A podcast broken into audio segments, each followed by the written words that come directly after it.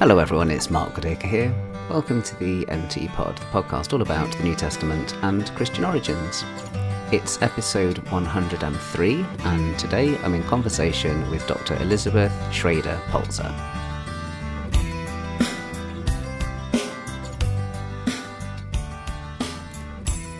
Today's N T Pod is a conversation with Doctor Elizabeth Schrader Polczer, who is the Assistant Professor of New Testament at Villanova University. She recently defended her PhD with us in the graduate program in religion at Duke University, and its title was Those Who Love Me Will Keep My Word, Narrative Variants in New Testament Gospel Stories. And in this podcast, we talk quite a bit about that work and some related topics. I hope you enjoy it. Very warm welcome to the podcast to Doctor Elizabeth Schrader Polczer. It's great to have you uh, here. I mean, we have known each other for several years now, even before oh, yeah. even before you became a student at Duke University. But tell the listeners a little bit about yourself and uh, where you are in, in your career at the moment. Sure. So, yeah, I surprisingly to myself, I am now a professor of New Testament at uh, Villanova University. I mean, when uh, maybe about ten years ago, Um, I was a singer-songwriter and a piano teacher mm-hmm. living in New York City, and I um, had written a song about Mary Magdalene, and I sort of got interested in looking at uh, – I wanted to look at the world's oldest copy of the, go- the Gospel of John because mm-hmm. of my interest in Mary Magdalene. And you know, I was I was in my thirties at that time. I was I was an adult, and I knew who I was. I, I had an identity. I'm a musician, right? And then I was like, oh well, I'm just interested in this thing. Oh, this, you know, somebody should look at this. And and this research that I did basically took me down a rabbit hole. I mean, I remember very vividly, you know, I'm a piano teacher, I teach kids piano, or I'm playing a show, I'm a singer-songwriter, I'm on tour, I'm making a record. Like, those are the sorts of things that I did for quite a while. I was a music major in undergrad. And now here I am, I'm a professor, I'm I'm a tenure-track professor at a, at a fancy, or Villanova is a great university. I'm like, how did that happen? Mm-hmm. This is very strange. The whole, the whole uh, journey was, is very unexpected to me, how it all happened. And we don't need to go into all of those details, but I would say that it's surprising to me every day that I wake up. I'm like, oh, I'm a professor. How weird. Fantastic. Yeah. Well, do you know what? I've been at this game for many, many years, and I still wake up and say, I am one of the luckiest people in the world. Uh, it is just yeah. so, it is a wonderful uh, job to have. And, you know, if you're it, like you, like me, I, you enjoy being in the classroom, oh, right? Yes, definitely. Yeah.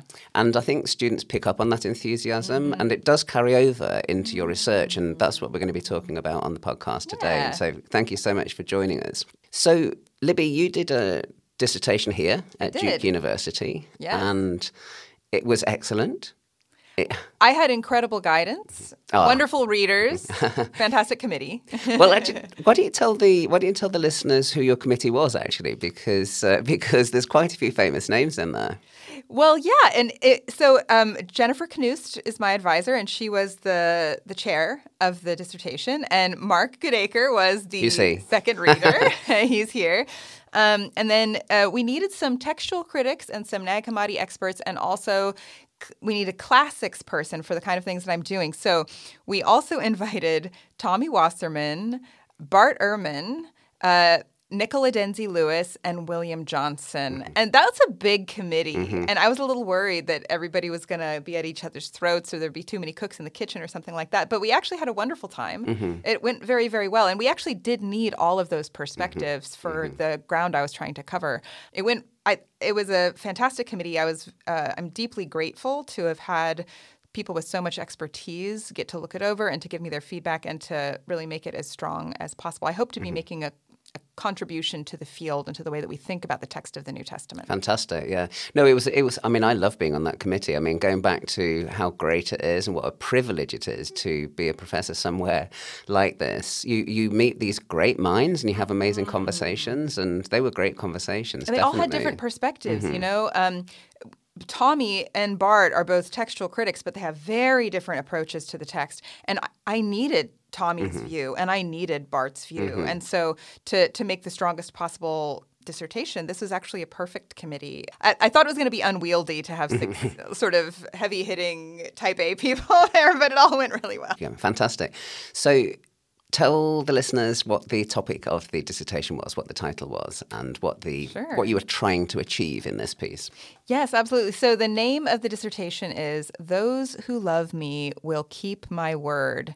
Uh, that's a reference to uh, the the farewell discourse in the Gospel of John. Narrative variants in New Testament gospel stories. So the sort of point, the the the thing that I wanted to explore in this dissertation, as a textual critic, we get exposed to many textual variants in manuscripts, usually the most ancient manuscripts. And something that has sort of frustrated me along the way is that there's often this sort of assumption that we ha- we know what the text right. says. Right. Mm-hmm. You know, well, this is what Matthew says, this mm-hmm. is what Luke says, this is what John says. When in fact, if you drill down and you look at the most ancient manuscript record, there is there is textual variation. And I think most people have some awareness of that. They know that manuscripts were copied by hand, not by a printing mm-hmm. press, and that, you know, scribes made mistakes, or occasionally maybe a copyist made a mistake uh, or, or inserted their own idea into the text, mm-hmm. though that's less li- less common. But the question that I was trying to cover is, if you really just look at the earliest record, it's not just that there's like changes of word order or maybe a synonym or an occasional mistake or an occasional change. It's that really, there are variations in the narrative. Mm-hmm, mm-hmm. The narratives of the Gospels themselves are different from manuscript to manuscript of the same story in the same Gospel. Mm-hmm. And this is something that textual critics are aware of. And oftentimes, um, the Guild of Textual Criticism tries to recover a singular text. Mm-hmm. These days, they would call it the Ausgangs text, but in uh, that's like sort of the initial mm-hmm. circulating text. But in previous decades and centuries, textual critics were really trying to get to the autographs. They were trying mm-hmm. to find out what the authors wrote. These days, there's more of a, a, a concession, like, well, we're not, we can't actually get back to it because oftentimes our earliest manuscripts are in the third century, right. mm-hmm. and the author might be writing in the first century. So what's happening in that time in between, we don't know. So what we can try to do is reconstruct as far back as the circulating text mm-hmm. allows. And we don't know what happened in between the author and this initial uh, stream of text that mm-hmm. we have access to.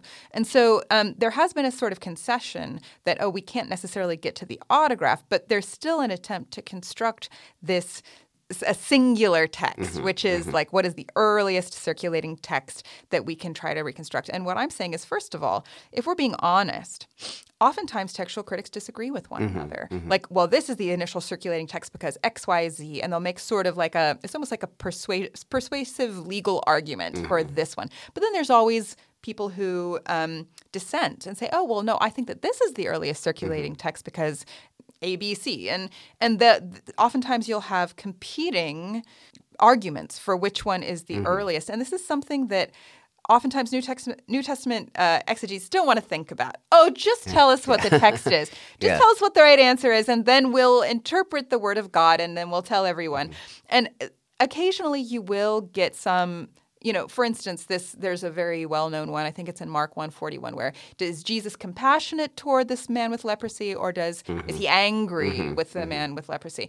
And so um, there are certain translations that will say that Jesus was angered, mm-hmm. and, and some will say that Jesus was compassionate. And so an, a, an average layperson might say, oh, wait, was Jesus angry, or mm-hmm. was he compassionate? And different translations will flag mm-hmm. that manuscript variant for you, as well as the fact that there is dissent mm-hmm. within the text critical community, but that's an exception. I would say that most of the time, the Nestlé-Aland uh, Greek text, uh, the Greek critical edition, gets translated into English or French or Swahili or whatever, and say, okay, well, that's what the author wrote. Mm-hmm. And then mm-hmm. you know that there's these manuscript variants in the footnotes, yeah. but you just kind of don't pay attention to them.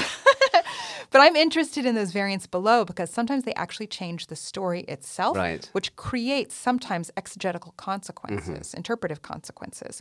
And oftentimes those variants below the line, sometimes there are people who say, I really think it might be this one. Mm-hmm. And we can't ever be certain. So it's this uncertainty that I'm interested in, and the narrative multiplicity. Mm-hmm. And in fact, that multiplicity, I think that I, this is sort of what I land on in the dissertation.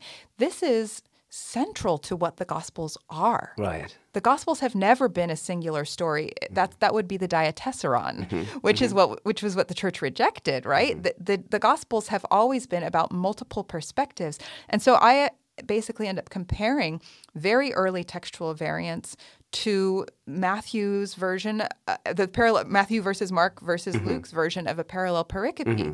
Oftentimes it is very much that way. Mm. Different manuscripts of Matthew might have different perspectives on what happened with Jesus and the rich young man, right? right? right yeah. And we don't actually know which one Matthew mm-hmm. wrote. And mm-hmm. so, and each different version has different exegetical consequences. So I basically call for a, more of an embrace of that multiplicity mm-hmm. and an acknowledgement that we that, that we can't be certain. And maybe there's something about the uncertainty and about the multiplicity that almost theologically we should embrace mm-hmm. as scholars, mm-hmm. that that's okay. Do you think in some ways what you're doing, or at least what's in the background, is you're answering that point which you will sometimes hear, especially in apologetics mm. kind of literature, which says that, okay, there are these variants, mm. but they're really insignificant. You don't need to worry about those. Let's just like kind of put those all to one side. And what you're saying is, no, it's not about worrying about them. And it's certainly not about ignoring them. It's about saying they tell a story yeah. and they tell a really interesting story. And if we if we do try and shunt them away, we're actually being less faithful to the text Correct. by doing yes, that. Is that right? Exactly. We are being less faithful to the text.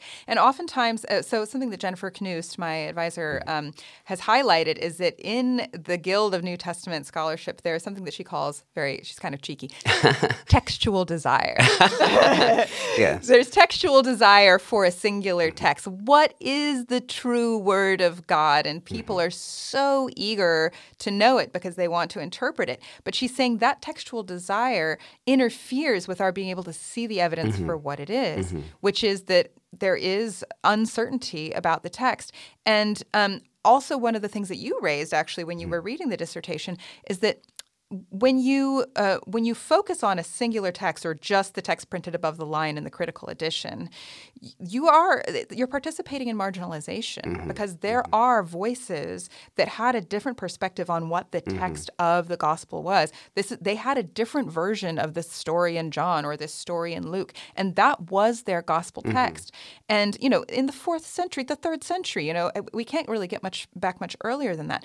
Um, one of the ones that I often like talking about is Uh, Bishop Nicetas in the fifth century, his copy of Luke uh, says that um, Elizabeth sang the Magnificat. Right. And Nicetas talks about that. Yeah, he says, oh, yeah, you know, when Elizabeth yeah. sang the, the mm-hmm. Magnificat, you know, Elizabeth was barren. And it's like, mm-hmm. oh my gosh, you know, and there are manuscripts, there are Latin manuscripts, mm-hmm. there are manuscripts that say that it was not Mary who sang My Soul Doth Magnify the Lord. It was Elizabeth that mm-hmm. sang that. And so Bishop I mean, he was a bishop, yeah, yeah, and he's yeah. he's writing, I believe, in the fifth century. So that's that's quite a ways in.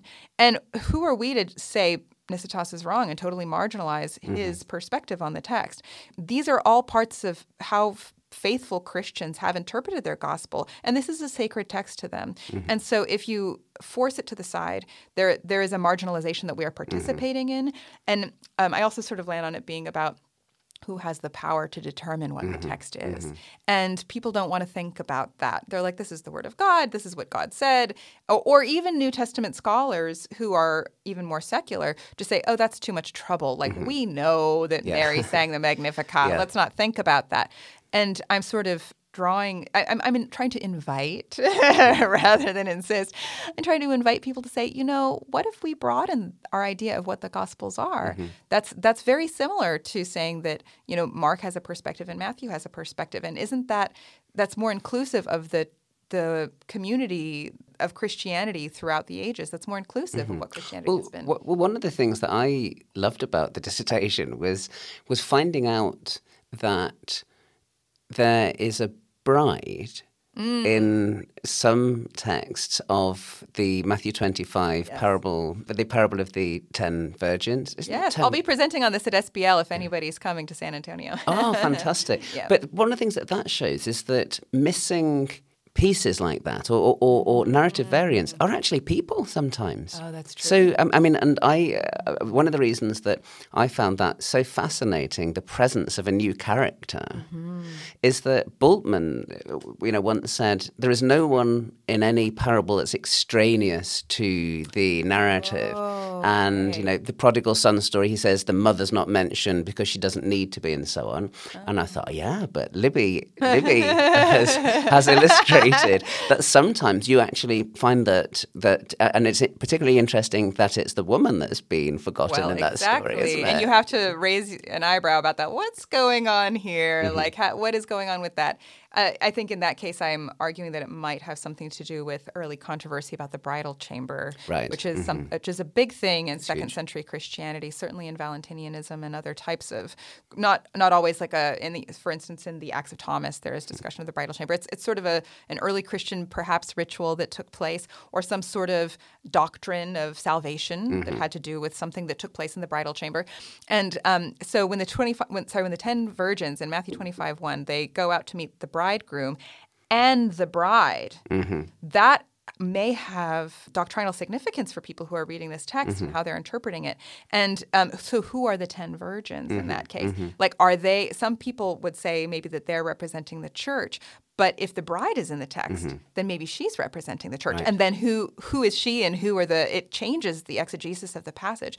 And we really have to reckon with that, and also to consider that some ancient Christians did reckon with it. Um, I think I talk about Methodius. Mm-hmm. Methodius two's, um, I think he's third century. He's a very old writer in mm-hmm. Christianity, and he seems to have the bride in his text. And he's an Orthodox writer, um, but he he has to reckon with it being in his text.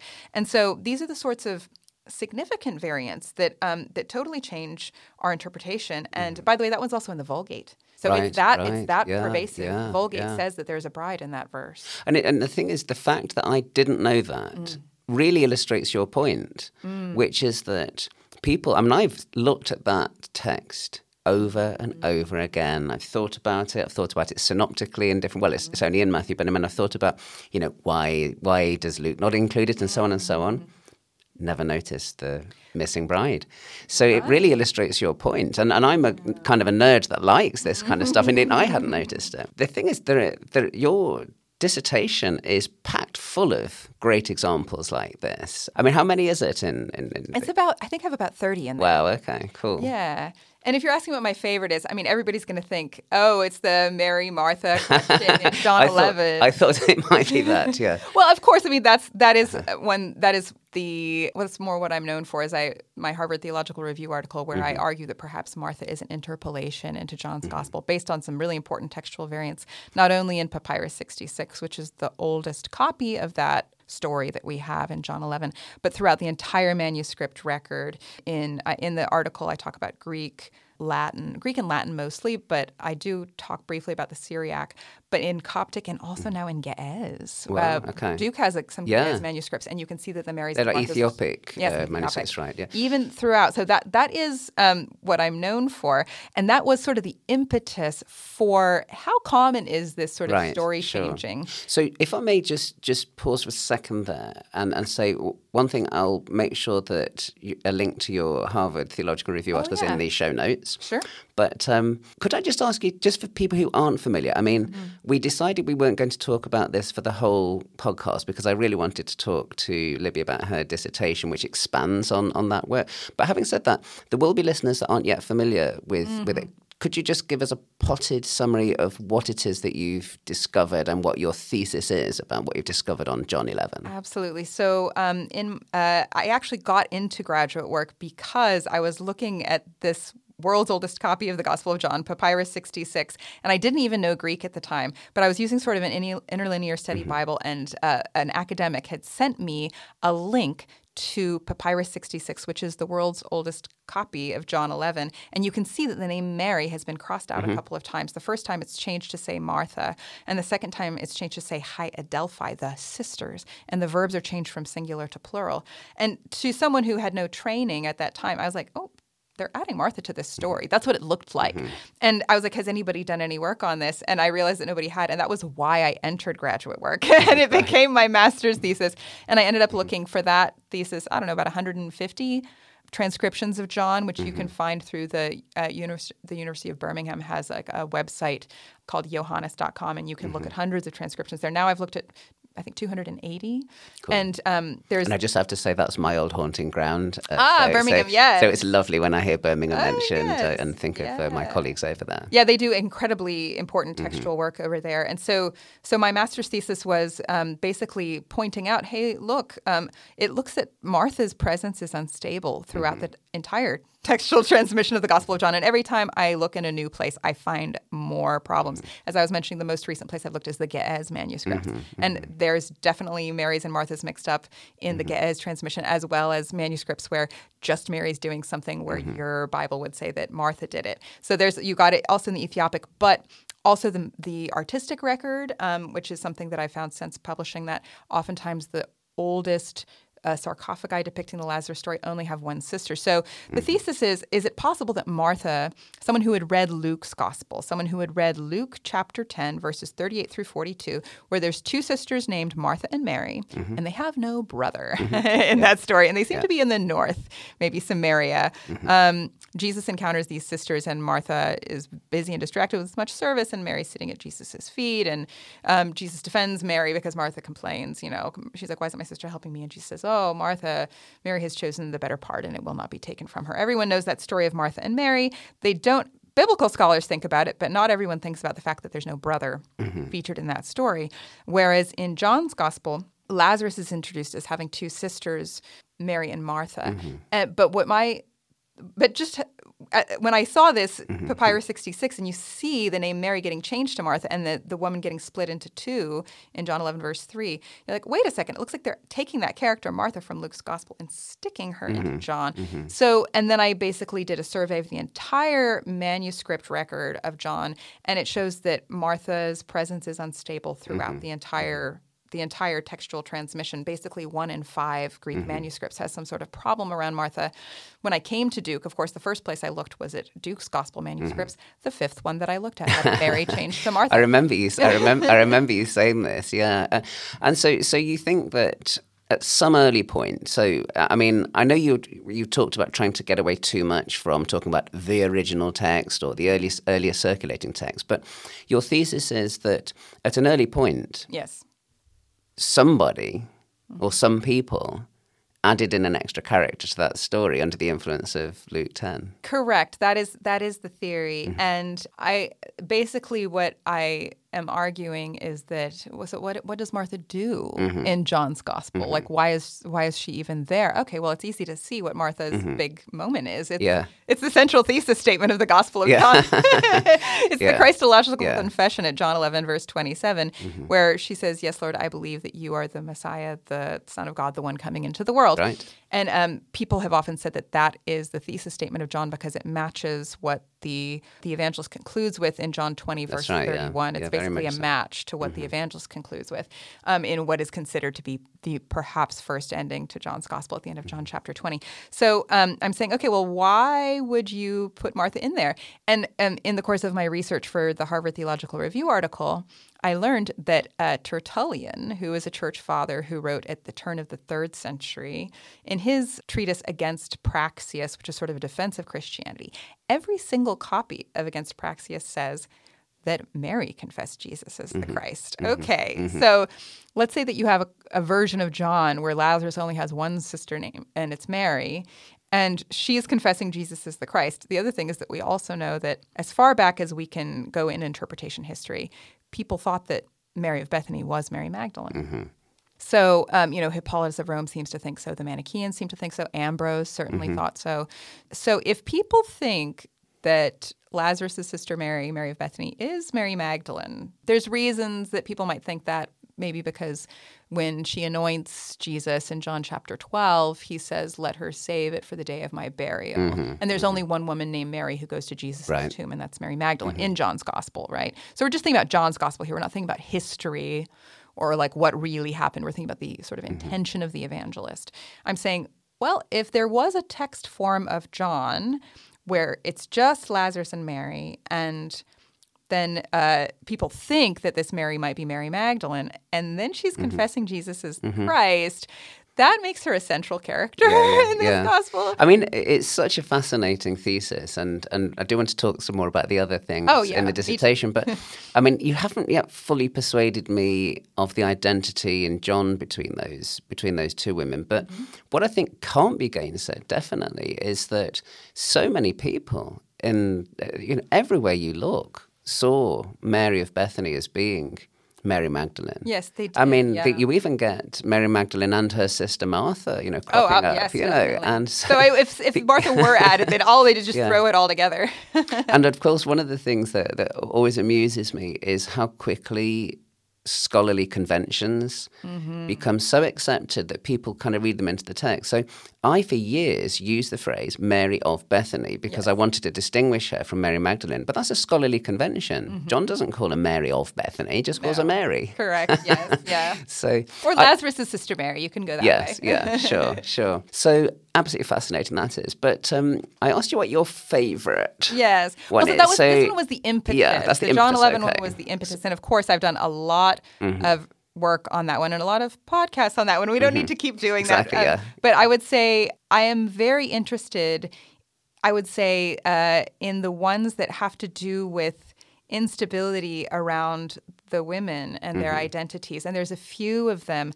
And so this this one definitely led me into looking at other ones. For instance, John twenty eighteen, mm-hmm. there are certain manuscripts that say, you know, usually uh, Mary goes to the other disciples um, after he sends her, right? He says, go to my to my brothers and tell them that I'm ascending to my God and your God. And Mary goes to the disciples, and usually she says, oh, I have seen the Lord, and he said these things to mm-hmm. me.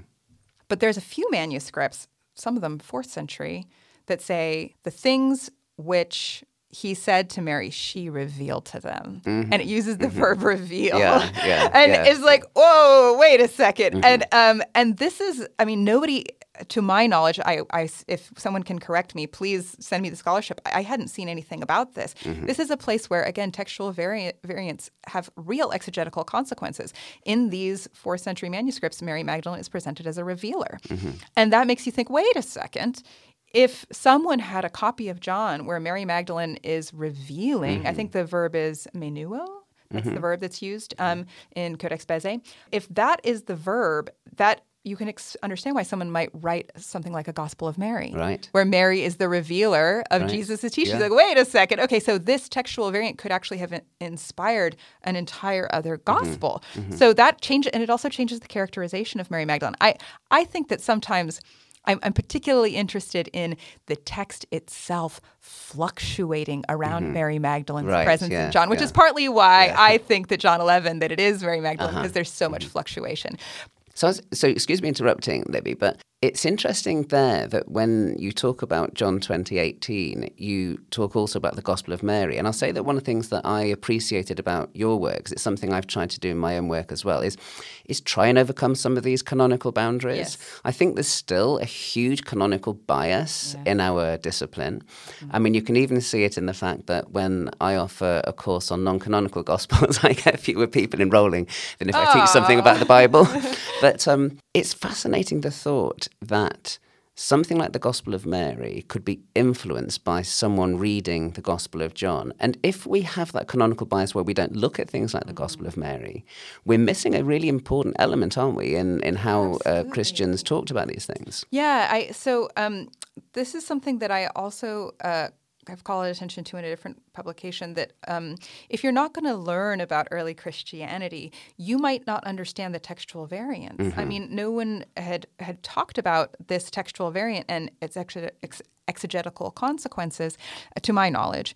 And um, and you really have to understand. You have to have read something like the Gospel of Mary to see what is going on. So to be to be fully responsible textual critics, you have to be aware of this non-canonical mm-hmm. stuff. You have to have familiarity to understand, like, why would that? Or it's possible someone had read the text. The, sorry, it's possible that someone had read the Gospel of Mary and that caused them to change their manuscript mm-hmm. of John. That mm-hmm. is just as possible, right? right? Yeah. And so, as responsible textual critics, as responsible scholars of the New Testament, if you're not reading the non-canonical stuff, you might not understand why someone would make a change change mm-hmm. in their New Testament, sorry, in their in their gospel text, and therefore you might not be able to make the most accurate argument for which is the mm-hmm. Ausgangs text, right? right? Because you don't see the full yeah. picture of mm-hmm. that time. So um, I, I absolutely agree with you, and that is a place where our work does overlap, mm-hmm. that to fully understand what's going on at this time, you have to be familiar with this non-canonical mm-hmm. stuff. Mm-hmm. And I and I love the way that you actually brought in fascinating variants in non-canonical gospels themselves and other texts. In your, in your, uh, quite a few of your examples were, were of that. It's one of the reasons we wanted to bring Nicola Denzi-Lewis into oh, the yes, conversation as well, wasn't it? Yeah, I do talk about variants in the Gospel of Mary, um, and I think in the first version of the mm-hmm. dissertation, I had some fun variations in things like the Apocryphon of John, but mm-hmm. we was like, oh, that's a little bit too out there. But we brought yeah. it in, and I actually um, do talk about uh, some, like the Edgerton Gospel, Gospel. And, and of course that one only exists in one copy, but we talk about, um, actually I should also mention that the way that the dissertation works is that it talks about the spectrum mm-hmm, of narrative mm-hmm. variants, that you might have the difference between one letter, like Maria right. and Martha, that's just an iota or a theta, or one word, is it Mary or Elizabeth that sings the Magnificat? But sometimes you get like an extra phrase, mm-hmm. um, or sometimes you get a rewritten phrase, or sometimes you get possibly a rewritten mm-hmm. section, which I'm arguing for with the John eleven stuff, or you might get a rewritten book. Mm-hmm. And so to me, that's that's also I, I'm I'm trying to frame these early Christian rewritings of actual gospels, such as the Edgerton Gospel or um, even the Protovangelium of James, mm-hmm. as um, taking place on a spectrum. People change yeah. their stories. People right. change their sacred stories. And, and I love I loved that business of of showing that even one letter can make a huge difference, but then going from the spectrum from one letter all the way to an entire work, because you have a section yeah. as well on rewritings of, of, of entire gospels, like Matthew rewriting Mark and so on. Yeah, and also, you know, like the Diatessaron or mm-hmm. Marcion's Gospel or something like that. People don't. People usually cordon that off. They say, oh, right. that's a different discipline. Yeah, the rewriting yeah. of a work or mm-hmm. a, a different rewriting of a gospel is different than textual criticism. Mm-hmm. And I am trying to sort of blur the lines a mm-hmm. little bit. Maybe sometimes there is some sort of similarity of this general uh, tendency at this time, and I sort of frame it in uh, this idea of rewritten scripture, mm-hmm. which has really gained a lot of traction these days in Second Temple Jewish yeah, studies, yeah. that sort of in the first century, um, there was this tendency of people to to rewrite their scriptures mm-hmm. in, in the Jewish tradition. And I'm saying, well, maybe the Christians inherited right, that. Right. And also I look at classical texts as well. Like we look a little bit at the Homeric papyri. There is the Ptolemaic papyri mm-hmm. of Homer, where you can actually see that sometimes they change the story or they right. reorder things. Yeah. And I'm saying this is the water right. that the evangelists and the copyists are swimming in. People change stories. I mean, it, it always amuses me when people... You know, say, I mean, I, I've been writing about John a lot recently, and uh, and it always amuses me when you look at scholarship, usually a bit more old-fashioned scholarship, but when people say, well, John can't have known the Synoptic Gospels, because if he did, he, he clearly wouldn't have rewritten this. And I'm thinking, well... Even looking at the synoptics themselves, I yeah. mean, you've got massive amount of rewriting going on. And then people say, well, the, the, the Gospels, the, the, no one could have thought they were writing scripture, or no one could have treated these other things as scripture, because then they wouldn't have made so many changes. And you're thinking, well... Have you actually read any Second Temple Jewish literature? I They're know. rewriting scripture all the time. Yeah, they are rewriting scripture all the time. And again, that's the sort of thing that those who have textual desire mm-hmm. do not want to think about. Let's not yeah. think about that. Let's just find the one text. But the problem is that oftentimes you then just reinstantiate the text that you assume right, that it yeah. is and that you want it to be. My uh, advisor ha- had a had a phrase, residual fundamentalism, which oh. he used to use. And he said that he thought the field of New Testament scholarship had, it was infected by a kind of residual fundamentalism, where people basically were really, really anxious as soon as they get away from anything mm. that could be some kind of established text. And he used it in relation to things like conjectural emendations, like where you haven't even got any evidence. Why are we so nervous to speculate about what could have been there, you yeah. know? But um, I, I've sort of, uh, when I rudely interrupted you, uh, we were we were talking about uh, your favourite examples. So I, I love that one in John twenty eighteen. Um, g- give us give us one more, if that's okay. Do you have another favourite? Well, you know, I've I've noticed that I've been talking a lot about the variants around the women, mm-hmm, and I feel mm-hmm. a little bit bad about that, because this actually has something like thirty examples. Um, but I. I guess I should also preface by saying some of these no one had paid any attention mm-hmm, to, and that mm-hmm. makes me a bit sad. Yeah, yeah You know, some yeah. of these are very important textual oh, variants. Oh, I, I stand, uh, you know, putting my hand yeah. up, I, I stand, I stand, I stand uh, uh, fully repentant, having had it pointed out. So I...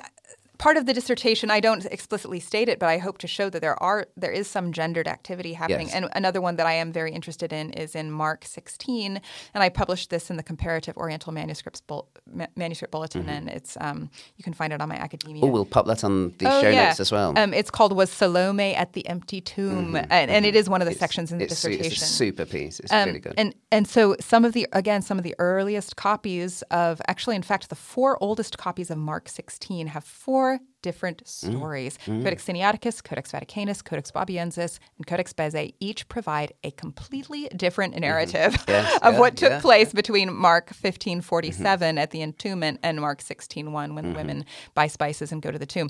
So to, to me, that's saying, what is going on here? Mm. Why is there such a major textual problem? Actually, I should say Mark fifteen forty because Codex Vaticanus says that there are four women at the cross. Well, it, and, and, and, and, and the thing is that that's so helpful about that is our eyes keep getting drawn to the, the absolute ending mark, Mark sixteen, mm-hmm. eight, and then, and then you know... And, shorter, and, the longer and, ending. Yeah, and, and oh, no, I love that stuff, don't you? I mean, I, I think that's just some of the most interesting stuff there is. But I think because we get so obsessed with that, we're not looking earlier in the story to see other fascinating variants that, that are going on there. Yeah, and I'm I'm opening up the possibility that you an act. You know, some people have theorized, oh, maybe the text was cut off at mm-hmm. Mark sixteen eight. Why? And it's like, well, maybe there's something problematic about the women. I know I'm not the first to suggest that, mm-hmm. but um, what I'm basically saying that in this case, it might be something about. You know, Salome herself may have been controversial. Mm-hmm. She's not there in Codex Bezae or Babiensis. She mm-hmm. does not go to the empty tomb. Or in, Matthew, or in any manuscript of Matthew, I think. Oh, well, no, not in Matthew. Oh, in all Luke. Luke. Yeah. But in, so, I mean, even in Mark. In Mark, yeah. she's not right, there. Right, yeah, yeah, yeah. Two of yeah. these, two, half that, of the But I mean, I mean, I mentioned that because it means that it, it's, it's entirely possible that Matthew was looking at a version of Mark right. that didn't have Salome exactly. in. Exactly. Well. That's what I'm tr- That's what I'm opening yeah, up here. Yeah, so yeah. it's it's possible that, that Salome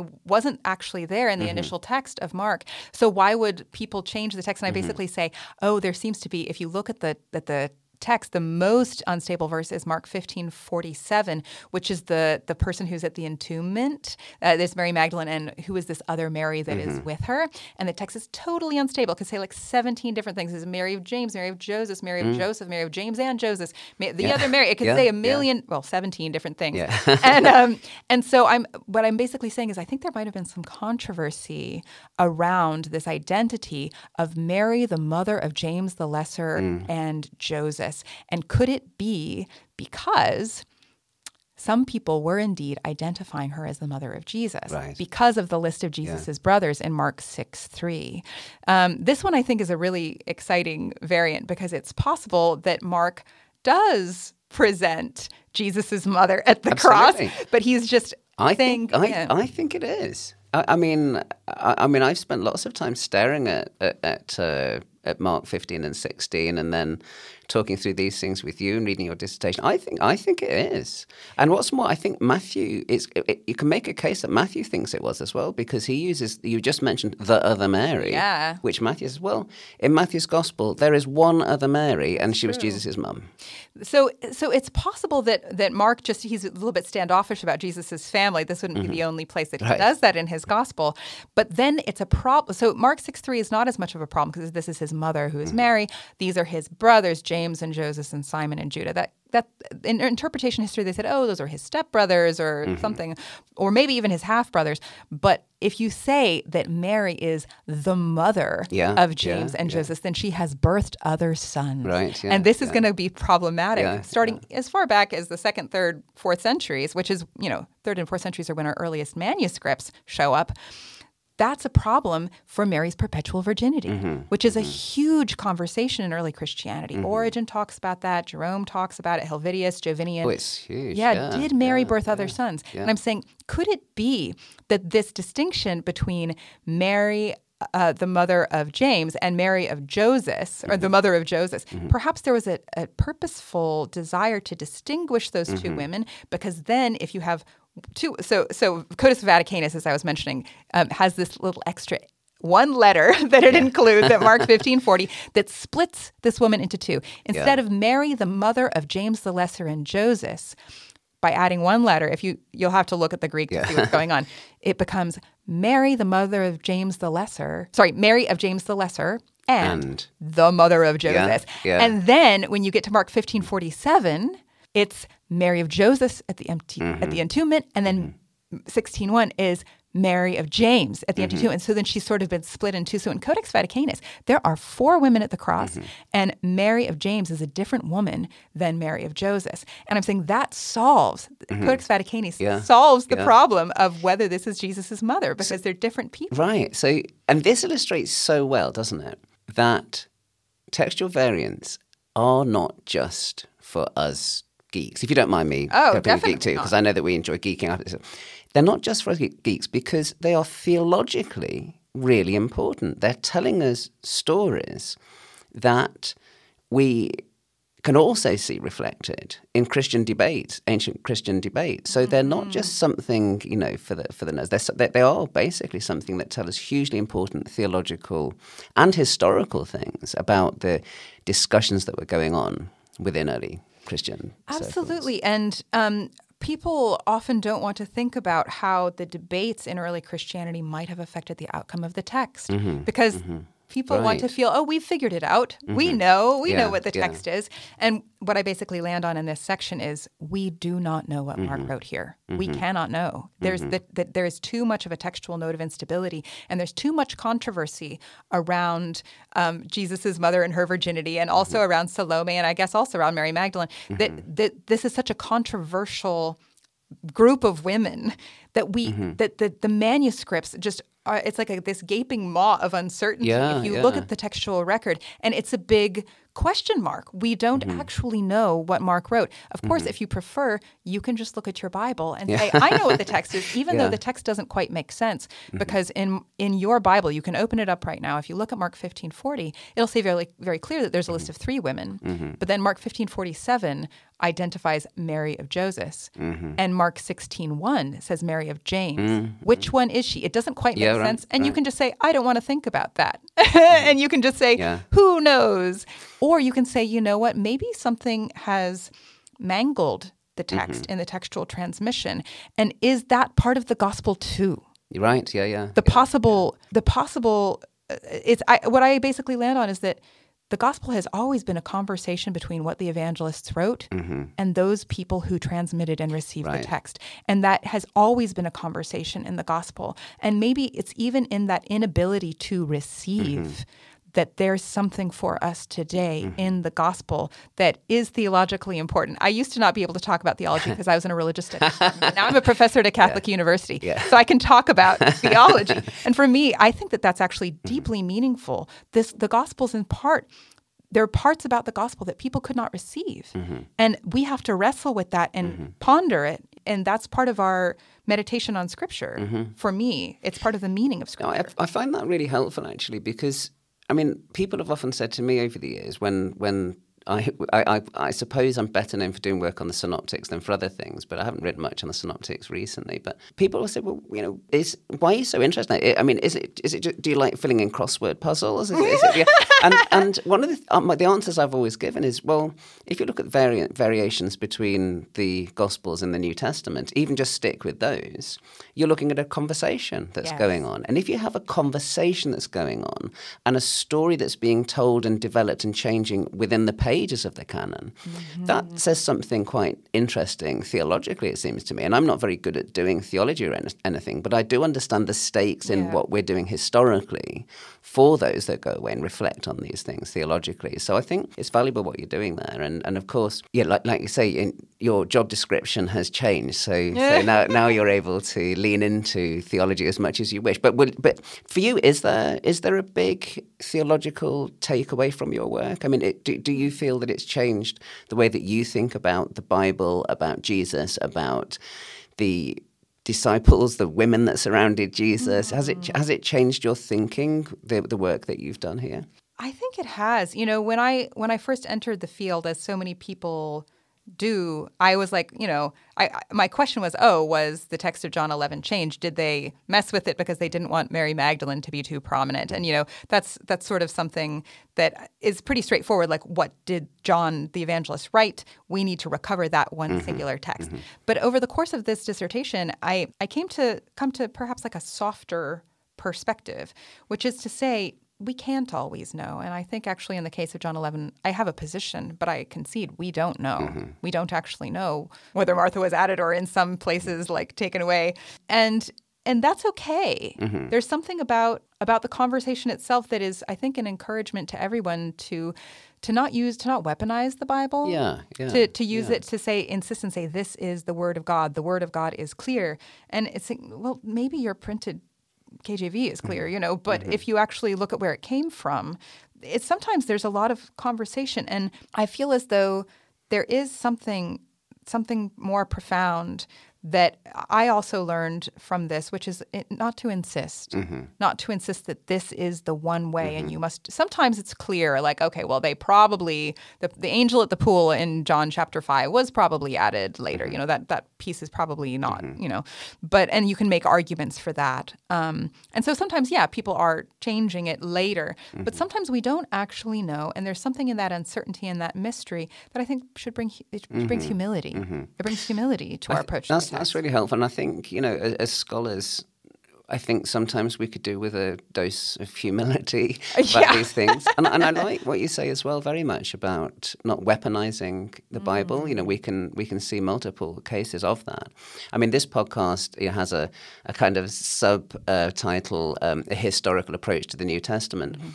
But one of the things I, int- I, I notice when I get feedback is people say that to me quite often that They they quite enjoy a historical approach to the New Testament, not because it necessarily changes or or revises their kind of theological views, but it can be a little bit less intense. Mm-hmm. It can be a little less. It can be a little bit less. People have a little bit less invested in it, and therefore yeah, you can less actually charged. Yeah, yeah, yeah. I mean, do you coming out of this see yourself more as a historian or more as a theologian, and or is that just a completely artificial way to think about it? It's so funny because when I'm in a theology situation, everyone yeah. thinks I'm an, a historian, and when I'm in a histor- yeah. historical situation, th- people think I'm a theologian. I always kind of like to dance in between the mm-hmm. two. I'm interested in both. I mean, I was raised in the Episcopal tradition, and I'm still an Episcopalian. So um, we always say Scripture contains everything necessary to salvation. That's sort of the Anglican way of approaching Scripture. Mm-hmm. It's not it's not biblical inerrancy. Mm-hmm. Mm-hmm. It's not saying this is like the perfect word because humans did have some part in it, but it mm-hmm. contains everything mm-hmm. necessary to mm-hmm. salvation. And I'm interested in the possibility of maybe Scripture mm-hmm. means the variants mm-hmm. too, mm-hmm. and the variants are perhaps necessary for our salvation. Mm-hmm. To me, that's nice. that's Very yeah, nice, yeah. I think mm-hmm. that's a fun mm-hmm. approach. Just to to bring that humility, mm-hmm. that uncertainty, and to say the encounter with Jesus it has always been about not just this perfect thing that was revealed, but how it plays out in the world and how it takes us time mm-hmm. sometimes to to reckon with certain things that we might not like, and also to have wisdom mm-hmm. about mm-hmm. it over time, and to say, you know, we interpreted it that way for a very long time, and we don't really like how it's turning out, and it's okay mm-hmm. for us to revisit and say maybe we don't have to look at that text in such a rigid way. Maybe we can come, we can look at these variants, and it can say there was always multiple ways, not just of interpreting the text, but even of the text as it stands. Mm-hmm. Even that was very was variant throughout time, and just sort of an embrace of that. And in some ways, as you also pointed out to me, a recovery of some of these marginalized mm-hmm. voices. So sort of an embrace of multiple ways of looking at it. You know, it's all right if sometimes, like in Luke's gospel, it says that there's people of God's goodwill instead of goodwill toward people, or like the question of whether a prophet arises in Galilee or whether it's the prophet or a prophet, just to say that we don't have to say the, the person who disagrees with us is wrong. We can say this is how Scripture was for many people mm-hmm. and to include all of these sort of voices throughout the centuries. Yeah, that's great. So, Libby, what's next? What's next? I mean, uh, I, I feel sort of bad sort of saying that because um, you've you've you've you've been prolific, not just in writing uh, this dissertation in recent years, but also in publishing on uh, publishing on adjacent topics. Um, what what are you what are you hoping to do in your research next? Well, certainly, um, this book is it has a it's a proposal now, mm-hmm. and so you know, fingers crossed that uh, it'll be published somewhere soon. I I'm actually very interested. Uh, Mark and I were kind of geeking out yesterday mm. because the next the latest Oxyrhynchus volume oh my goodness, has yeah. these, um, and and yeah.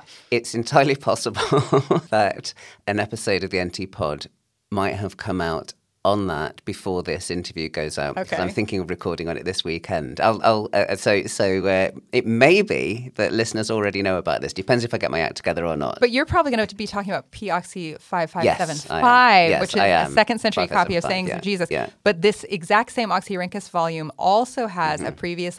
previously unknown dialogue between Jesus and Mary, yeah. who could be the composite Mary, as you have argued for, yeah. could be Mary Magdalene. Mm-hmm. Um, and to me, that's that's exciting. I, maybe I'm I'm thinking right now. I'm still kind of pondering, could this be part of that missing section of the Gospel of Mary? Mm. So in the Berlin Codex, there's, which is the most complete, it's in Coptic, the closest to a complete copy we have of the Gospel of Mary. Uh, it starts sort of in the middle, and then there's also four pages missing right when Mary starts to talk about her vision of mm-hmm. Jesus. And this um, this Oxyrhynchus fragment is Jesus talking to Mary and giving her a sort of revelation. And one of the things that I'm thinking about, it, actually Silke Peterson raised the question at uh, S N T S in Vienna, and I'm continuing to think about that. Could this be part of the Gospel of Mary? And so I'm Wonderful. I'm sort of pondering that, and so that's that's one thing I'm thinking about. But um, I mean, that's so exciting. I mean, it, it's it's one of those. I love questions where either answer is exciting. So mm. so is this part of the Gospel of Mary? If the answer is yes, that is unbelievably exciting that we've got more of the Gospel of Mary. And it if would make an- the Gospel of Mary a Valentinian text, which right. is crazy. and right, and if the answer's no, then it means we have got a fragment of something else. That's right, that, yet another uh, I mean, like so, thing that shows that yeah. Mary was like a special disciple. Okay, so there's either way, I agree, it's a very yeah. exciting. So maybe fragment. maybe we'll have to get you back on the podcast to talk about that uh, in due course, because well, I mean, it's so exciting that that uh, now that is P Oxy five five seven seven. Okay, yes. Fantastic. Yeah, I saw it for the first time last night. Uh, yeah, we William Johnson loaned me yeah. his copy, and we were able to look at the plates. Look at this! Oh my gosh! We were just yes. freaking out. yeah, yeah, yeah. That's great. Cool. Well, thank you so much, Libby, for coming on to the podcast. My and, pleasure. And thank sharing you for letting your me research. Talk about my research. It's been it's been great. I I, I said to several people when when uh, I told them that you were coming on the podcast that uh, you know I was really looking forward to talking to her, and several people said, you know, they couldn't imagine a better Aww, guest. So, so that's very so, kind. So there you go. So thank you so much for uh, being with us today. And thank you to everyone for listening, and thanks to Mark for letting me share my work. Thanks so much to Doctor Elizabeth Schrader Polczer for that great conversation. I hope you enjoyed it as much as I did. You'll find some links to her work in the show notes, and you can find her on Twitter at Libby Schrader, or find her homepage at www. Do we still say that? www dot elizabeth schrader dot com. You can find more episodes of the N T Pod at podacre dot blogspot dot com or on my YouTube channel or wherever you go for your podcasts. Thanks again for listening. Hope to see you again soon. Bye bye.